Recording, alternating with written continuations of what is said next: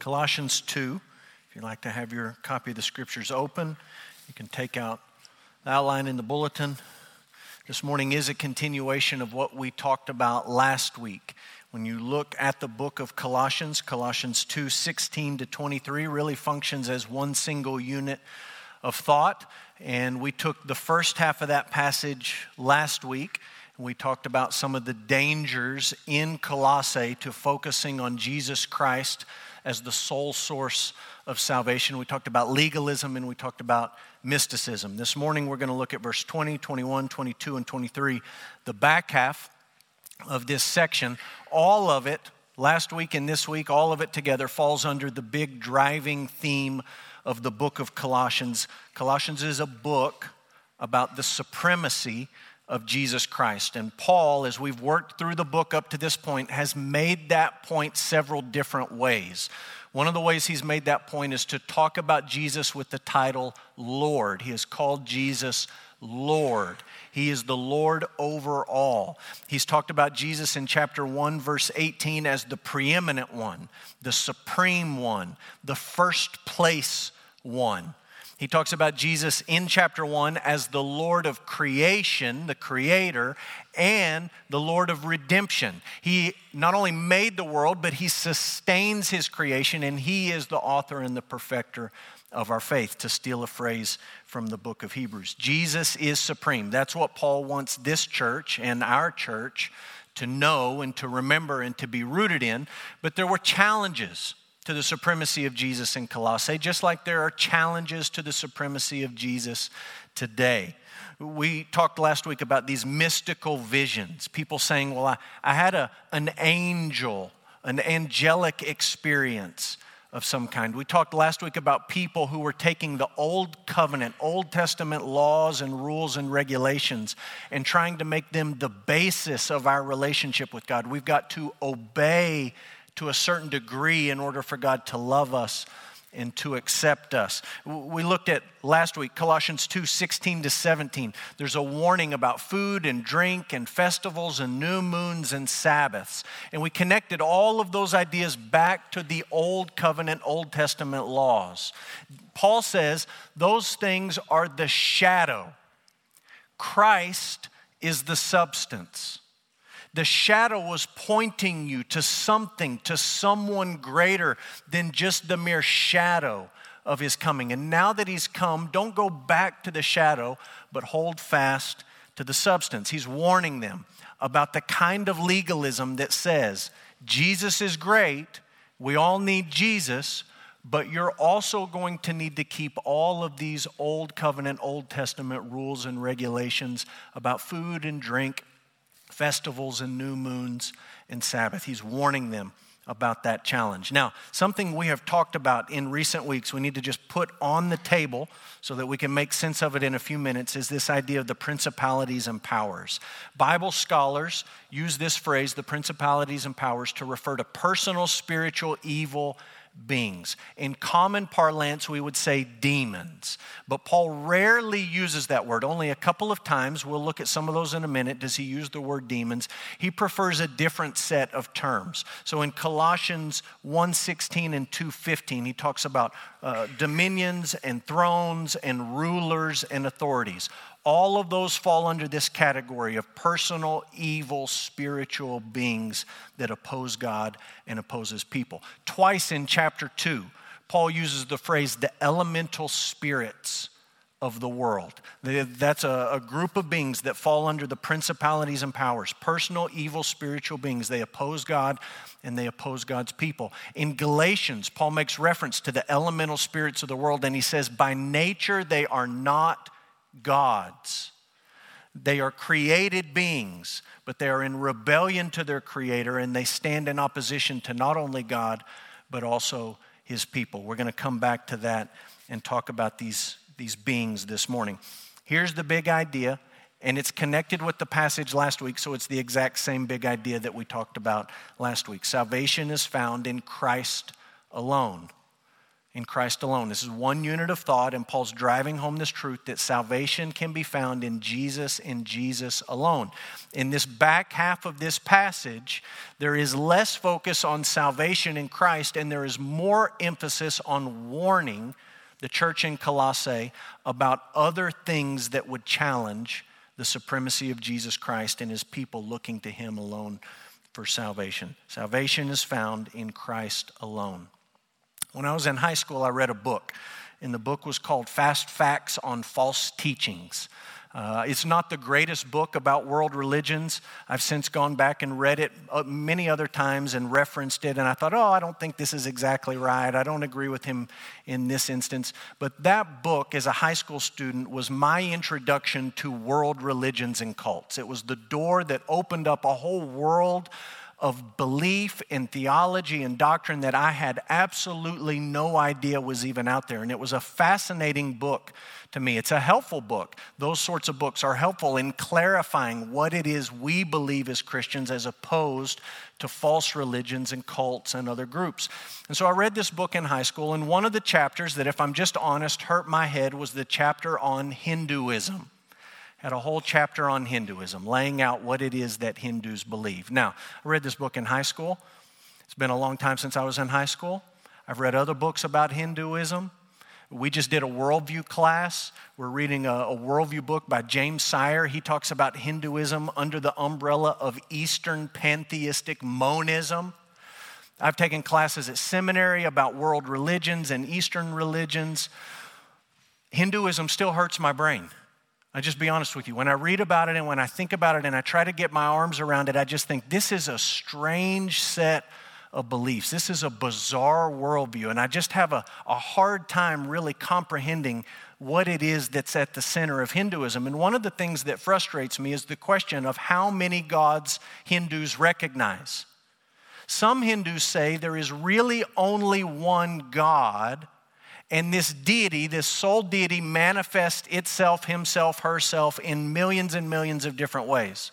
Other Hindus say, no, no, no, there's actually 33 core Hindu deities. And then other Hindus say there's actually 33 million. That's a big gap, 33 to 33 million Hindu deities. And then another group of Hindus come along and say it's actually 330 million. It's not 33, it's not 33 million, it's 330 million. And then there's another group that says, look, quit worrying about the number. There are as many Hindu deities as there are Hindus. The number is not limited, only limited by the number of actual practicing Hindus. And I read this and I think about this, and I think I'm like most Americans. I just look at that and I say, I, I don't get it. I don't get it. It doesn't make sense to me. This is uh, this is just seems absurd on the face of it. I can't make sense of it. And I think most Americans feel that way when we see all the proliferation of deities and all the different things that are worshiped in a Hindu context. And yet, in the United States of America, there has been a worldview revolution taking place. And whether you and I have realized it or not, we now live in a day and age where the supreme, ultimate religious authority is not one God or 33 gods or 330 million deities, it's the self. It's every single isolated, autonomous self is the highest religious authority for millions and millions of people. When they think about ultimate reality, they say the core of what is ultimately real is inside of me, which means we can sort of look down our nose at the Hindus for their 330 million gods.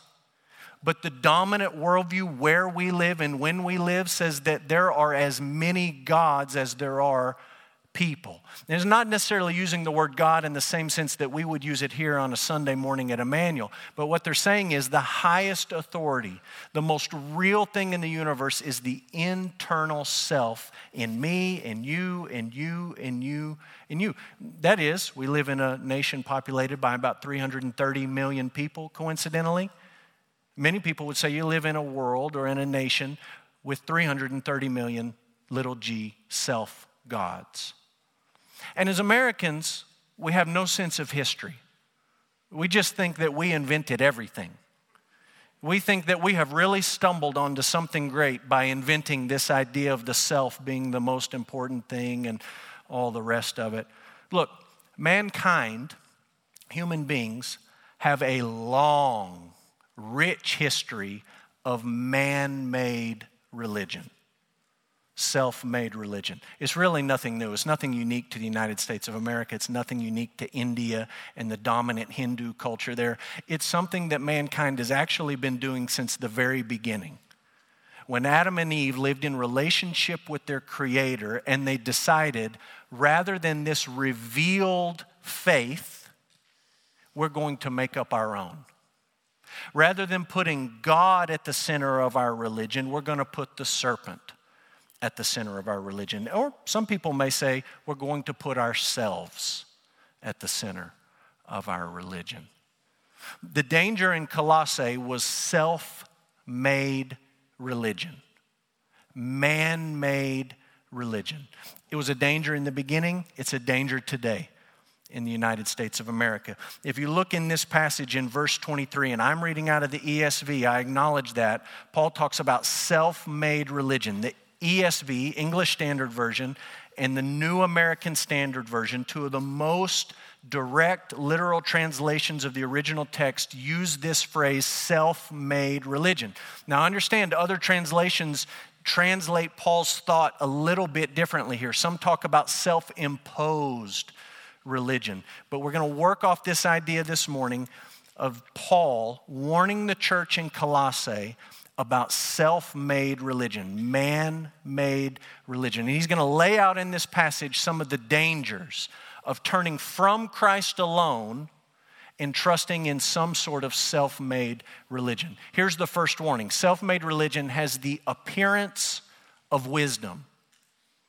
It does not actually have wisdom, but it does have the appearance of wisdom. Paul talks about that in verse 23. These indeed have an appearance of wisdom. Let me tell you another story about a book that I read that I think helps explain what Paul means when he's contrasting wisdom and the appearance of wisdom.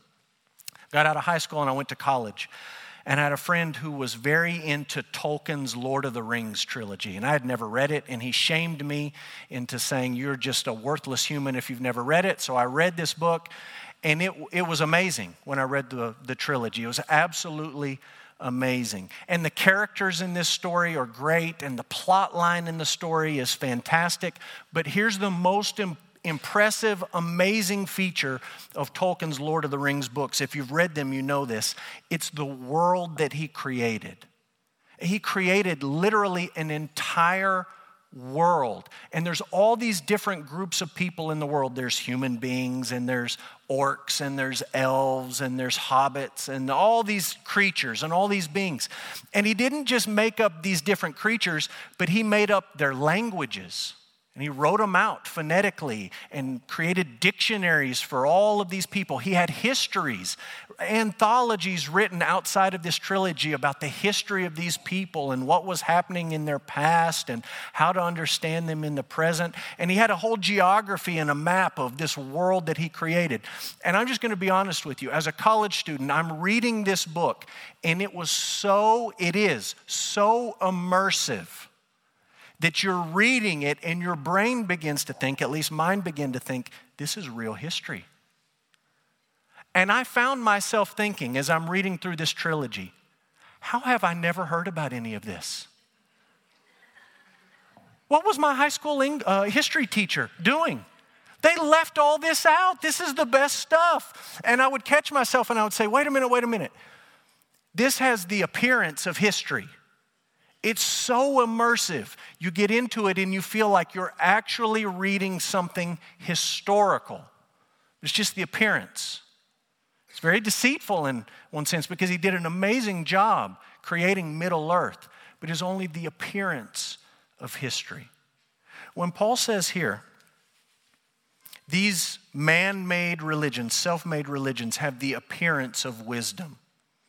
This is what he's saying to you. He's saying, look, when you look at dominant religions in the world, religions like, let's say, Hinduism or Islam, there's a sense in which they have an appearance of wisdom.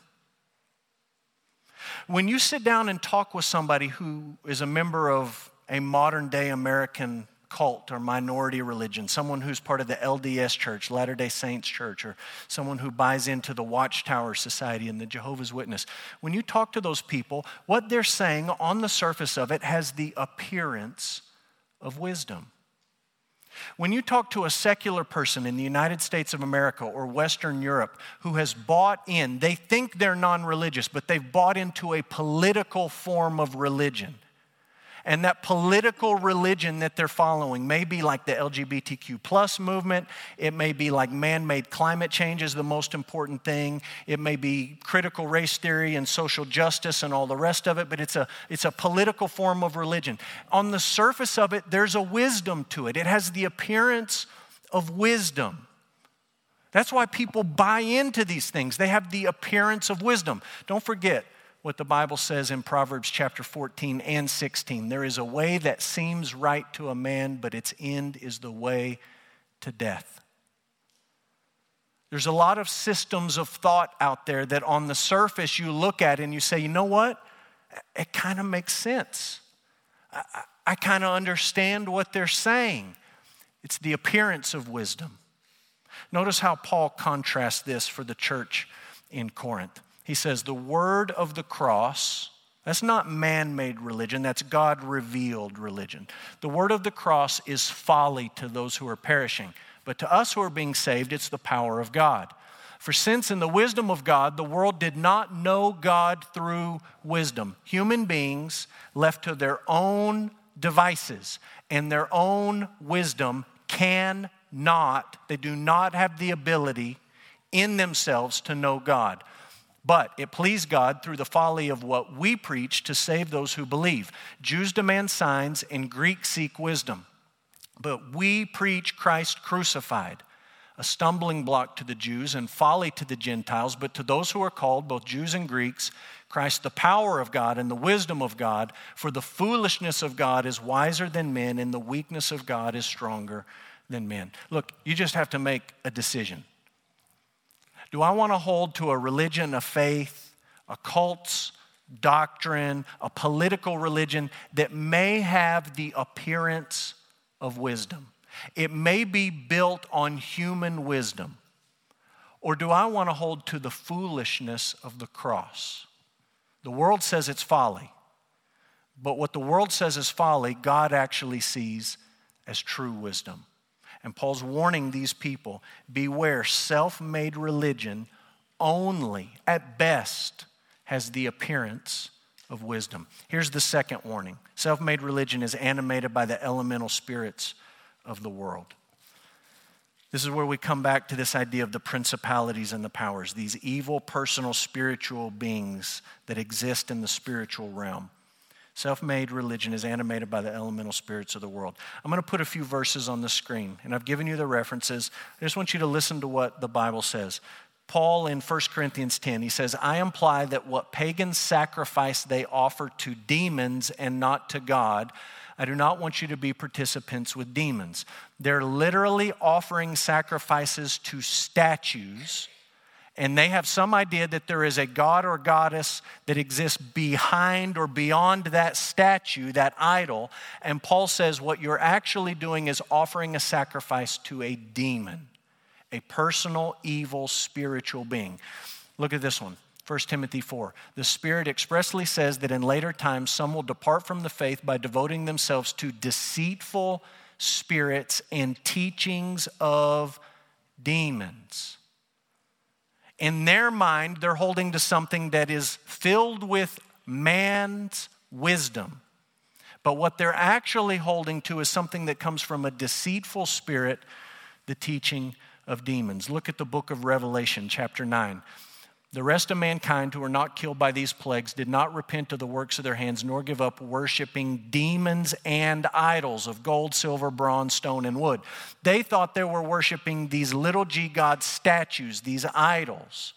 But what they're really worshiping is a demonic power that stands behind that statue. Now, look, for Americans, this is kind of strange stuff because we don't talk a lot about demons. Or if we do, it's in certain charismatic circles where all they talk about is demons. We're a Baptist church, so we sort of hold that at arm's length and we say, hey, take that stuff, take it across the street. We don't want any of that. All obsession with demons. And we don't want to be obsessed with demons. But we also want to understand what the New Testament says. And what the New Testament is telling us is that in this ancient world where all of these pagan peoples worship these different deities, behind those deities were evil, personal, spiritual beings, demons if you prefer that term, principalities and powers, if you want to use the academic term, the elemental spirits of the world, if you want to use the Colossians 2 term. And Paul goes one step farther in this passage when he's talking about you died to the elemental spirits of the world. Why? As if you were still alive to the world, do you submit to its regulations? And he talks about do not handle, do not touch, do not touch. All these rules that go back to food and drink and new moon and Sabbath and festival and all the rest. This is what Paul is saying. Not only do these spiritual beings stand behind the idols of the pagans, but these evil spiritual beings also stand behind the form of false teaching that is legalism at its heart that says you can earn your way with God. You must earn your way with God. Even, even the kind of false teaching, the kind of self made religion that says, hang on to Jesus and keep all these Old Testament rules and mix that together into one syncretistic worldview even behind something like that, there stand evil spiritual forces, the elemental spirits of the world, principalities and powers, demonic beings. And this is Paul's argument in verse 20. Look what he says With Christ, you died to the elemental spirits of the world. With Christ, you died to those powers. How did that happen? Well, it happened back up in verse 12 where we were buried with Christ in baptism. That's a death. We're united to Christ in baptism, in his death in his resurrection. We're connected to Christ, verse 15 says Jesus disarmed the rulers and the authorities, the elemental spirits of the world. He disarmed them by dying for our sins on the cross. The Christian has been freed from these spiritual forces that stand behind pagan religion and legalistic religion. You've been freed from them. You've died to them. They are literally dead to you. You are dead to them. Why then, Paul says, would you go back and submit? Why would you go back into slavery? You died to them. Jesus set you free from their power. Why would you go back and follow all of these rules and slide right back into the false religion that they've inspired? If you want to take a, a completely trivial example of Paul's logic here, imagine a family going to Disney World. And imagine a family has bought the Fast Pass, the premier Fast Pass. They can cut in every line all day long. Do not pass go, just go directly to the front of the line. But imagine a family who has gone to Disney World and bought the Fast Pass and they can go right to the front of the line saying, you know what, that line looks fun. Let's just get in the line. This sign at the, the line, it says we'll be in line for four hours. Let's, let's just do it and see what happens.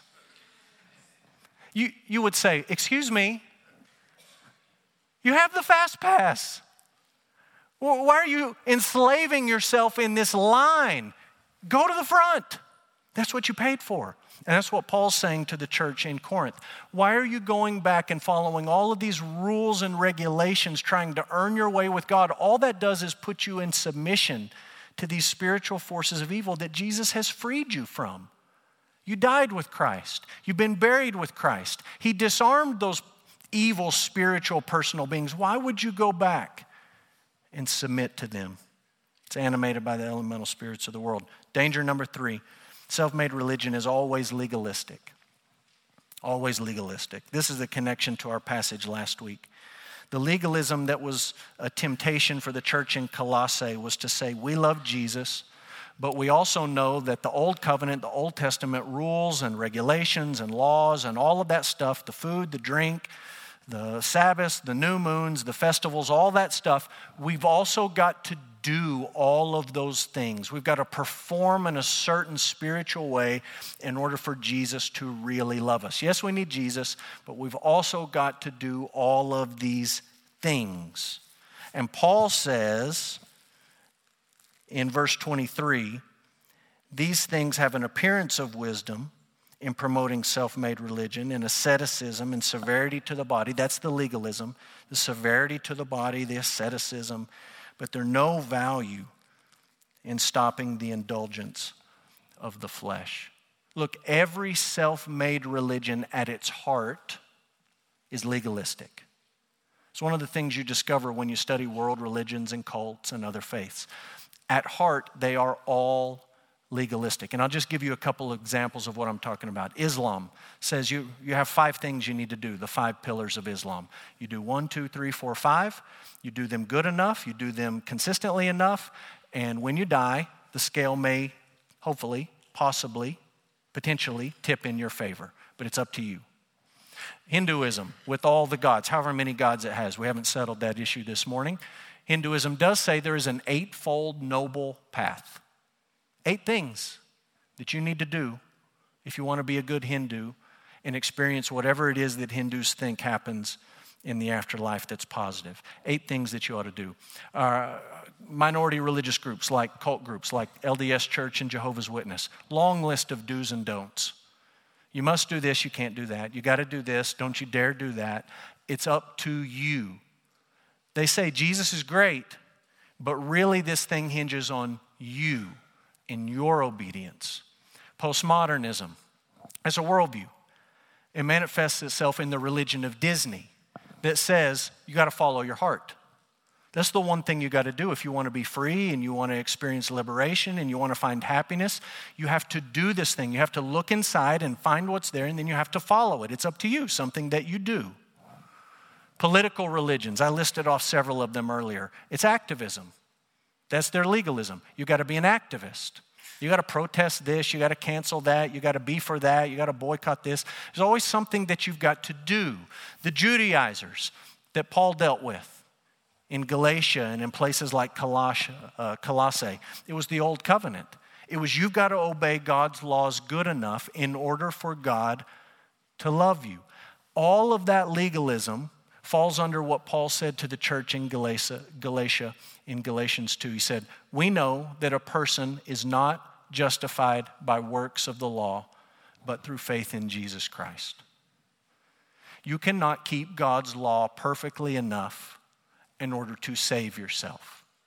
The only way that you can experience salvation is by putting your faith in the Lord Jesus Christ. So also, we have believed Christ Jesus in order to be justified by faith in Christ and not by works of the law, because by works of the law, no one will be justified. It's pretty black and white. It is a remarkable thing that all of the self made, all of the man made religions in the world boil down to legalism, works of the law, something that you've got to do, some level of performance that you've got to measure up to. One last warning self made religion is of no value in sanctification. And what Paul's talking about here at the very end of this passage is that self made religion is powerless to change us on the inside. It's only an external cosmetic change. It cannot save you ultimately, and it also can't change you on any real meaningful level. These have the appearance of wisdom in promoting self made religion. This is verse 23 asceticism, severity of the body. They are of no value in stopping the indulgence of the flesh. They can't change who you are on the core of who you are. I thought this week as I, as I read this verse, I thought about my sister. When I was in college and she was in high school, she got a Jeep. I'm still kind of bitter because this Jeep was nicer than anything I ever drove. I showed, talked to you a few weeks back on a Wednesday night about my junky Bronco too. She gets this Jeep, this lovely Jeep, and it kind of looked like that. It's not a picture of hers, but it kind of looked like that. And people were so impressed with her Jeep because it was a Rubicon. Now, I had no idea what that meant, but apparently that's a big deal. It's a Rubicon Jeep, it's a fancy Jeep, it's a nice Jeep. Come to find out, it's actually a base level Jeep. Somebody put big tires on it, lifted it up, and then bought stickers that said Rubicon and put the stickers on the front. It was not quite as nice as I thought it was when she got it. And here's the point you can put stickers on a car that say it's one kind of car, it doesn't make it that kind of car. It's not the features on the interior, it's not the features in the engine. It's still a base level Jeep. You can put Rubicon on it. That's just an external cosmetic change a couple years ago, you remember the massive apocalyptic hailstorm we had in Odessa. My truck was parked out. We were here on a Wednesday night, sending a mission team off. It got destroyed. I put it in the shop. I got it out, and they just had to redo everything on my truck, like your cars. It's a, a Ford F 150, a white Ford F 150. And I just have the base level, just the cheapest Ford F 150 you can buy. But when I got it back from the shop, they had replaced my shiny silver decals with something that says XLT. And I thought, now this is fancy. I sent in a base level Ford and I got an XLT out. That's not how it works. It's a base level Ford. It just has a sticker on the outside that impresses you, and you say, We're paying the preacher too much. What's he doing driving a Ford? What in the world? It's just external cosmetic change. That's what self made religion is. It doesn't change you on the inside. It is of no value in stopping the indulgence of the flesh. It is of no value in making you more like God, in sanctifying you. It is only cosmetic external change at best. Paul talks about this in Galatians 5, and I'll let you look that up. Here's the summary, okay, of the self made religion it has only the appearance of wisdom. It is animated by the elemental spirits. Evil, demonic beings stand behind self religion, self made religion. It's rooted in legalism, meaning it's about what we do, it's about our performance, and is of no value in sanctification. That's the warning at the back end of this passage. The hope is you can find salvation in Jesus Christ. Not Jesus plus a little bit of paganism, not Jesus plus a little bit of obedience to the old covenant law. You can find salvation in Jesus Christ and in Christ alone. What does that mean?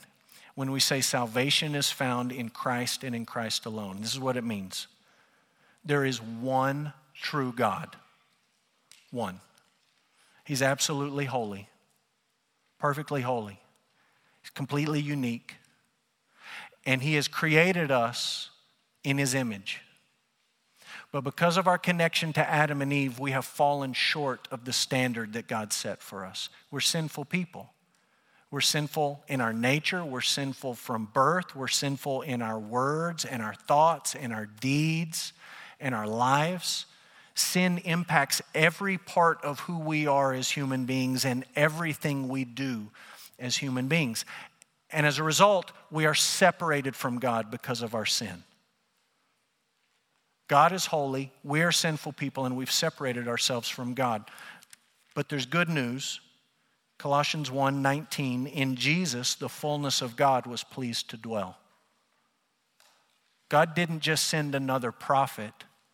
God himself came to save us. In Jesus the fullness of God was pleased to dwell. Verse 20, he came to reconcile the fallen world to himself. If you have your Bible, look at what Paul says in Colossians 1 21 to 22. He says, You, sinful people, who were once alienated, separated from God, and you were hostile in mind. Sin was a problem not just externally, but in your mind, and you were doing evil deeds. You who were alienated and hostile in mind, doing evil deeds, he has now reconciled in his body of flesh by his death in order to present you holy and blameless and above reproach before him. Jesus Christ has done that for sinners. It's the fullness of God pleased to dwell in him to reconcile sinful people to the holy God. So here's the self made religion has the appearance of wisdom, it's animated by the elemental spirits. It's based on what we do, has no value in sanctification to change us on the inside of who we are. Okay? Contrast that with salvation in Jesus Christ. Paul said to the Corinthians that the good news of the cross was folly to the world, but it's actually the wisdom of God. It doesn't just have the appearance of wisdom, it is the wisdom of God. Self made religion, animated by the elemental spirits of the world salvation in Jesus Christ. This is a result of the life giving Spirit. Did you notice what Paul said? We talked about this just briefly last week in verse 19. He talks about growth that is from God. We plant, we water, God gives the growth. It's the Holy Spirit's job to give life where there's death. Animated by the, the life giving Holy Spirit. Legalism, it's rooted in what we do. How well can you perform for God? Salvation in Jesus Christ has nothing to do with what you can do, it has to do with what Christ has done in disarming the principalities and powers and laying down his life on the cross for sinners. Man made religion, self made religion, has no value in sanctification. In Christ, we are new creations, changed not just externally and cosmetically like a sticker on a car, but changed from the inside out. There's two options in the world there's a lot of religions, there's a lot of cult groups, there's a lot of political manifestations of religion that you can sign up for. There's a lot of choices, but really they boil down to two self made religion or salvation in Jesus Christ. The call for you and the call for me this morning is to confess your sin, to agree with God about your sin, to turn from your sin, and to believe in the Lord Jesus Christ. If you do that, you'll be saved.